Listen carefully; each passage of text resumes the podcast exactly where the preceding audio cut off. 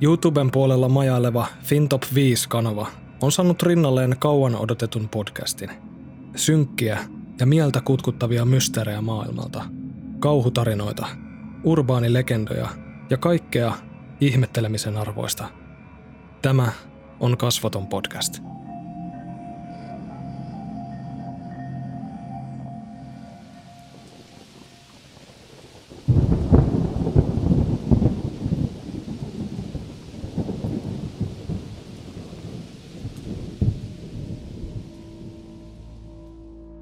Halloween juontaa juurensa Samhain nimisestä juhlapäivästä, jolloin muinaiset keltit juhlivat talven alkamista ja jolloin kuolleiden henkien uskottiin vaeltavan keskuudessamme.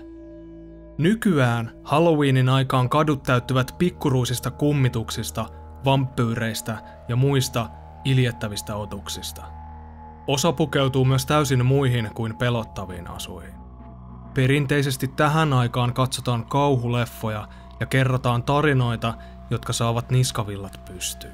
Leffat ovat kuitenkin vain leffoja ja tarinat vain tarinoita.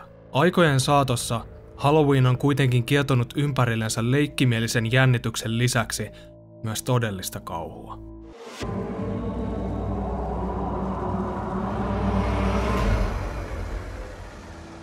Viimeinen päivä lokakuuta – vuonna 1957.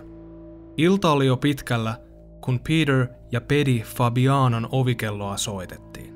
Kello oli jo yli 11, hieman myöhäinen aika Karkille tai Kepposelle. Pariskunta miettikin hetken, pitäisikö ovea avata ollenkaan. Kenties ajatus myöhästyneestä ja pettyneestä lapsesta oven takana sai miehen kuitenkin lopulta nousemaan sängystä. Hän käveli alakertaan nappasi karkkikulhon kainaloonsa ja avasi oven. Oven takaa löytyy kuitenkin jotain aivan muuta kuin herttaiseksi haamuksi pukeutunut lapsonen. Kuistilla seisoi aikuinen nainen paperipussi kädessään, päällään halvan näköinen naamari. Rouva Fabiano oli edelleen yläkerran makuuhuoneessa. Kun hän kuuli kovan pamauksen, jota seurasi kiihdyttävän auton ääni, hän riensi hädissään alakertaan. Ulkooven juuressa makasi hänen miehensä henkeään haukkuen, ja veri pulppusi lattialle punaiseksi lammikoksi. Peter Fabiano veti viimeisen henkäyksensä matkalla sairaalaan. Kammottava tapaus sai poliisin ymmälleen. Murhattu mies oli työskennellyt eräässä kampaamossa Los Angelesin piirikunnassa, eikä hänellä tiedetty olevan vihamiehiä tai vihanaisia. Tutkimusten edetessä paljastui tarinaan monta kiemuraa. Lopulta syylliseksi paljastui nainen, joka oli ampunut miehen erään toisen naisen, Joan Rabelin usuttamana. Joan Rabel oli kampaamon entinen työntekijä, joka oli erittäin läheisissä väleissä murhatun miehen vaimon kanssa. Kävi ilmi, että Peter oli mustasukkaisuus päissään kieltänyt vaimoansa tapaamasta Joania. Joan ei ollut tilanteeseen tyytyväinen – ja manipuloi kolmannen osapuolen kylmäveriseen tappoon. Halloween oli otollinen hetki pukeutua naamioon ja piilottaa ase paperipussiin. Tarinan opetus lienee siinä, että jos sulla sattuu olemaan biiffiä jonkun kaverin kanssa ja ovikello soi myöhään Halloween-aattona, ei ehkä kannata avata ovea.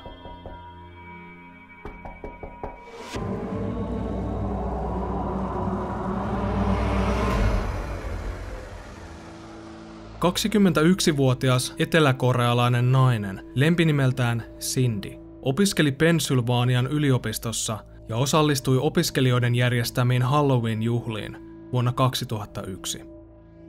Vähemmän pelottavaan pupuasuun pukeutunut Cindy poistui yökerhosta yön pikkutunneilla ja vietti sen jälkeen vielä muutamia tunteja kavereidensa kanssa. Kun väsymys vei lopulta voiton, Cindy tuotiin hänen asuntonsa nurkille noin neljältä aamuyöstä. Tämä oli viimeinen näköhavainto Sindistä. Kun nainen viimein ilmoitettiin kadonneeksi, hänen asuntonsa tutkittiin perusteellisesti. Sieltä löytyivät hänen juhlailtana käyttämät tekoripset, joka tarkoitti sitä, että Cindy oli ainakin käynyt asunnossaan ennen katoamista. Mitään kamppailun merkkejä ei kuitenkaan löydetty. Johtolankoja alkoi ilmestyä, kun eräs silminnäkijä kertoi nähneensä Cindyä muistuttavan tytön Philadelphian Chinatownin alueella. Nainen oli ollut tuntemattoman miehen kanssa autossa ja huutanut hädissään apua. Kaksi vuotta myöhemmin mies nimeltään Hugo Markus Selenski pidätettiin, kun hänen takapihaltaan löytyi maahan haudattuna viiden ihmisen jäänteet. Mutta yksikään näistä viidestä kovan kohtalon uhreista ei ollut Cindy. Yksi poliisin tietolähteistä paljasti, että Selenskillä oli ollut rikostoveri, Michael Jason Kerkowski, ja että tämä kaksikko olisi tosiaan kidnappannut Cindin. Tehtyään hirvittäviä asioita naiselle, he olivat haudanneet ruumiin jonnekin toiseen paikkaan. Yllättävää kyllä, tämä toinen rikoskumppani, Kerkowski, oli yksi niistä viidestä ruumiista, jotka löytyivät Selenskin takapihalta. Sama tietolähde väitti poliisille, että Kerkovski tapettiin, koska hän oli napannut Sindin Halloween-asusteen pupunkorvat niin sanotusti matkamuistoksi. Mikään virallinen todiste ei kuitenkaan tällä hetkellä linkitä Selenskiä Sindin katoamiseen. Myös Chinatownissa nähty nainen saattoi olla joku täysin muu henkilö. Naisen kohtalo voi siis hyvinkin jäädä ikuiseksi mysteeriksi.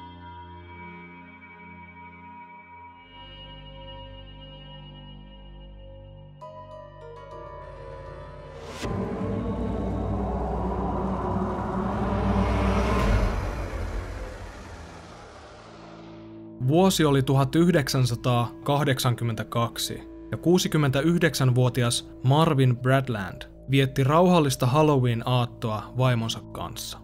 Ovella kävi kolkuttelemassa toinen toistaan kauhistuttavampia pikkuhirviöitä ja pariskunnan karkkivarannot hupenivat tasaiseen tahtiin.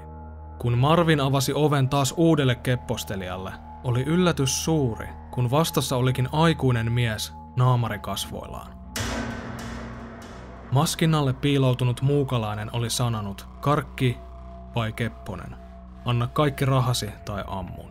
Ensimmäinen ajatus Marvinilla oli, että nyt joku aikuinen keppostelee hänen kustannuksellaan, ja yritti ottaa mieheltä naamarin pois. Tuntematon mies ei tähän kuitenkaan suostunut, vaan työnsi itsensä asuntoon sisään ja veti aseen esiin. Hän vaati päästä kellarikerroksen kassakaapille, jossa vanha pariskunta säilöi varojaan. Tämä sai Marvinin ja hänen vaimonsa tietysti epäileviksi. Pakkohan tämän oli olla jonkun tutun järjestämä Halloween-pila. Miten muuten mies tietäisi heidän kassakaapinsa sijainnin, tai että heillä ylipäätään on sellainen.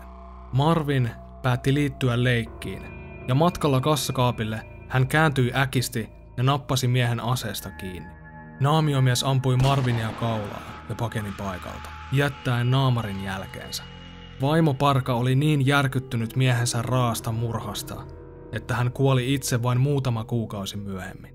Huhujen mukaan eräs Marvinin tuttava olisi myöhemmin kerskaillut murhalla, mutta takavarikoidusta naamarista ei ikävä kyllä irronnut tarpeeksi materiaalia DNA-tutkimuksia varten.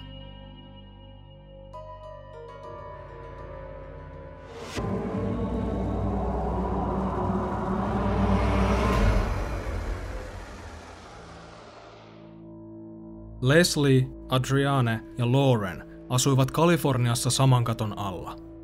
Vietettiin vuoden 2004 Halloweenia ja koko illan kestänyt karkinjakomaratoni oli vihdoin päättynyt, joten kämppikset vetäytyivät yöpuulle.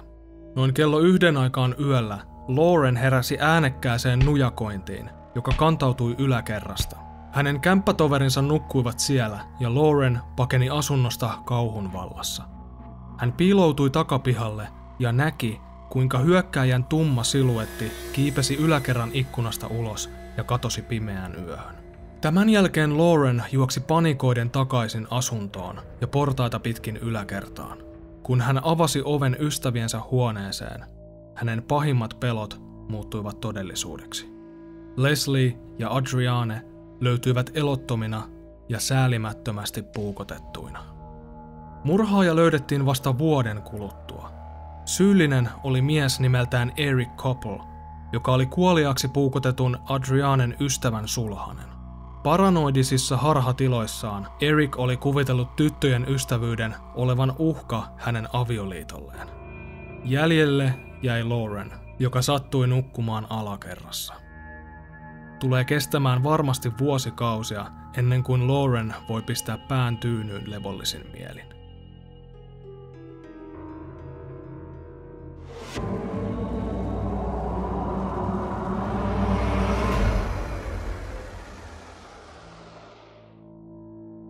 Yhdysvalloissa Halloweenin vietto alkaa hyvissä ajoin, ja tunnelmaan virittäydytään jo päiviä ennen aattoa. Tapahtumapaikkana New Yorkin Long Island ja vuosi 2014. Ihmiset näkivät, kuinka pimeällä kadulla suoritettiin ensimmäistä karmivaa Halloween-pilaa. Mies raahasi päätöntä ruumista pitkin tietä. Nuken irrallinen pää oli miehellä myös mukana – ja hän potkaisi sen näyttävästi kadun toiseen reunaan. Tämän jälkeen mies jätti rekvisiitan lojumaan keskelle katua ja poistui paikalta. Tällaiset magaberit Halloween-pilat eivät suinkaan ole harvinaisia Yhdysvalloissa, mutta kun eräs ohikulkija päätti siirtää nuken tien reunaan, järkyttävä totuus astui esiin. Kyseessä ei ollut nukke, vaan oikea, päättömän naisen ruumis.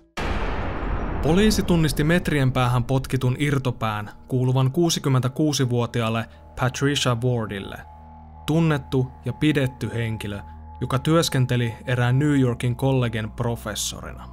Täysin järkyttävä tapaus muuttui vielä kauheammaksi, kun kävi ilmi, että syyllinen tähän hirmutekoon oli uhrin oma poika.